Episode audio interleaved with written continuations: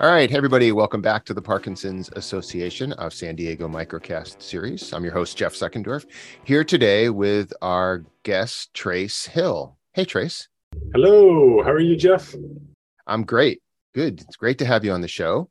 So um, let's do this. Why don't you tell us why you're here rather than me telling us why you're here? Uh, I was diagnosed with uh, YOPD, Parkinson's, uh, about a year ago and we uh, started up in that in that time frame started up a um, a support group for YOPD.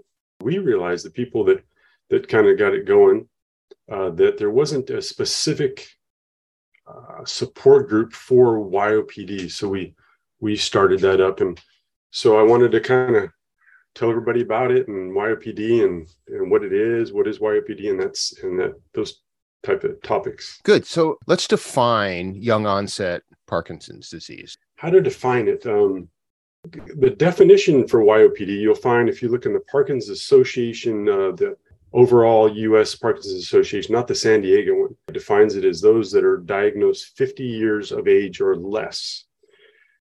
Uh, there's a lot of social ramifications that are different, and that's what the support group is all about. The, the other thing I think that's interesting about young onset Parkinson's is that not everybody with young onset Parkinson's is still young.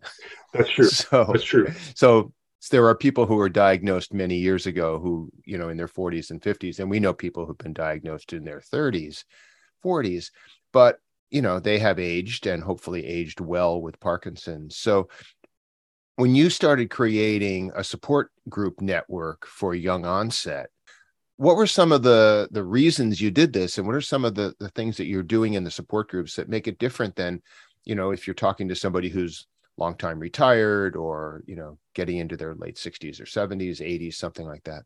Yeah so that yeah that's a super super important item. Uh, the reason we started it is because uh, the people with YOPD are generally younger.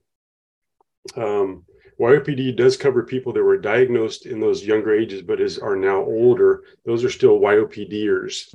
The reason we did the, the support group is because those people in the younger ages are dealing with different items than those dealing with late onset Parkinson's. In other words, uh, people in the support group are dealing with still working potentially, how they um, interact with their their job and their bosses and and and and those items they may still have kids so that dynamic of having kids uh, younger kids and a family uh, some YOPDers may um, be single and in the dating scene, the young dating scene, maybe even 30s or 40s. A lot of these life items, the resources weren't really there to support this group. The support group that we have, we call it Parks in the Park. So we meet in parks throughout San Diego and take out a lawn chair and and and we talk. And so we're always talking about those type of items. And that's the value of of uh, the YOPD group Parks in the Park is that we're talking about those life items uh, primarily that we have to have to deal with. And where to get the resources that's the other thing um, in the support group we can give those out. And I'll give a great example of how resources can really help out someone with YOPD specific for YOPD so there was a couple. Uh, the the male was diagnosed. The the husband was diagnosed with uh, Parkinson's, and he was uh, in the 40s, 50s uh, age frame. And um, as this is going on, uh, the wife she uh, Googled Parkinson's and specifically dementia, which she found on Google. So she she wasn't able to go to San Diego uh, Parkinson's Association. She wasn't able to go to overall Parkinson's Association or Davis Phinney, she saw that um, it was what she read on Google was 10 years from diagnosis to dementia. So this caused a lot of um, stress and hardship within uh, this particular couple. Now, it was a while before they were able to find out more information. So that's a great example of where a YOPD resource is so important for someone in that age group, uh, initially when they find out, especially. We're always terrified of Dr. Google. Ah, right. Yeah. that just always seems like one of the worst ideas you can do is is is go look at everybody else and and not have any kind of filter that would come through a proper movement disorder specialist or even a, a group of like-minded peers who can put a much more positive spin on you know what this is going to look like for the next 5 10 50 however many years it is. Yes. So it's interesting that that a lot of the elements you're talking about in the course of the support groups you've done for young onset and so on are social. Yes. Not medical right? It, dealing with family dealing with kids dealing with working all of that. Whereas in a traditional support group a large percentage of those people are retired kids are out of the house and and so on. So it's interesting that that resource that you you've created that. Tell us a little bit more about parks in the park first of all i love the name.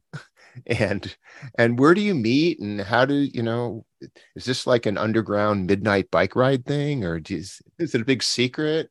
I'd love to explain it and and uh and right off the bat um you know in those ages for in in my advertisement for parks in the park someone who was diagnosed when they were younger but that are now are in the older time older uh, ages they are still yopders and and they if they were to come to our support group that would be fantastic because they have the value of of supporting the other younger that they're the younger ones are going well what kind of job should i get with less stress or how did you handle this or how did you handle this?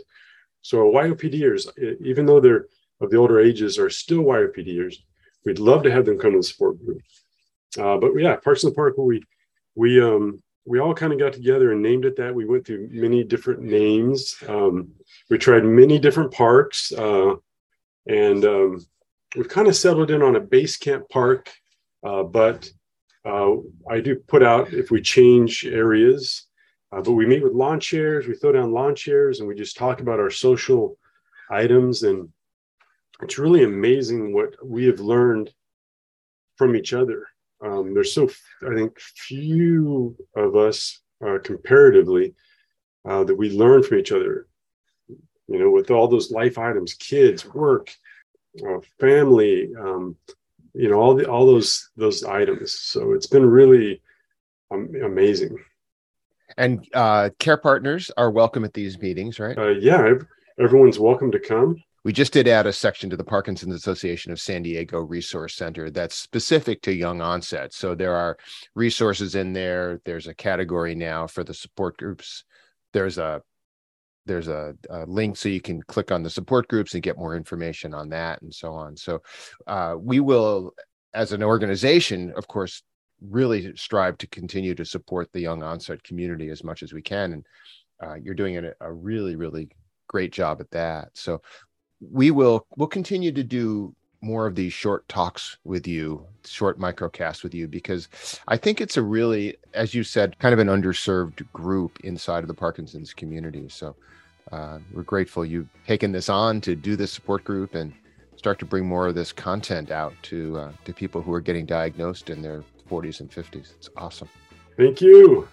We appreciate all the help. Yeah. All right, Trace. So Trace Hill, and uh, we'll in the show notes we'll put the links to all the uh, the resources for young onset and the link to the uh, to get a hold of Trace about the Parks in the Park support groups and we'll look forward to catching you on the next microcast. All right. Thanks, everybody. Thank you.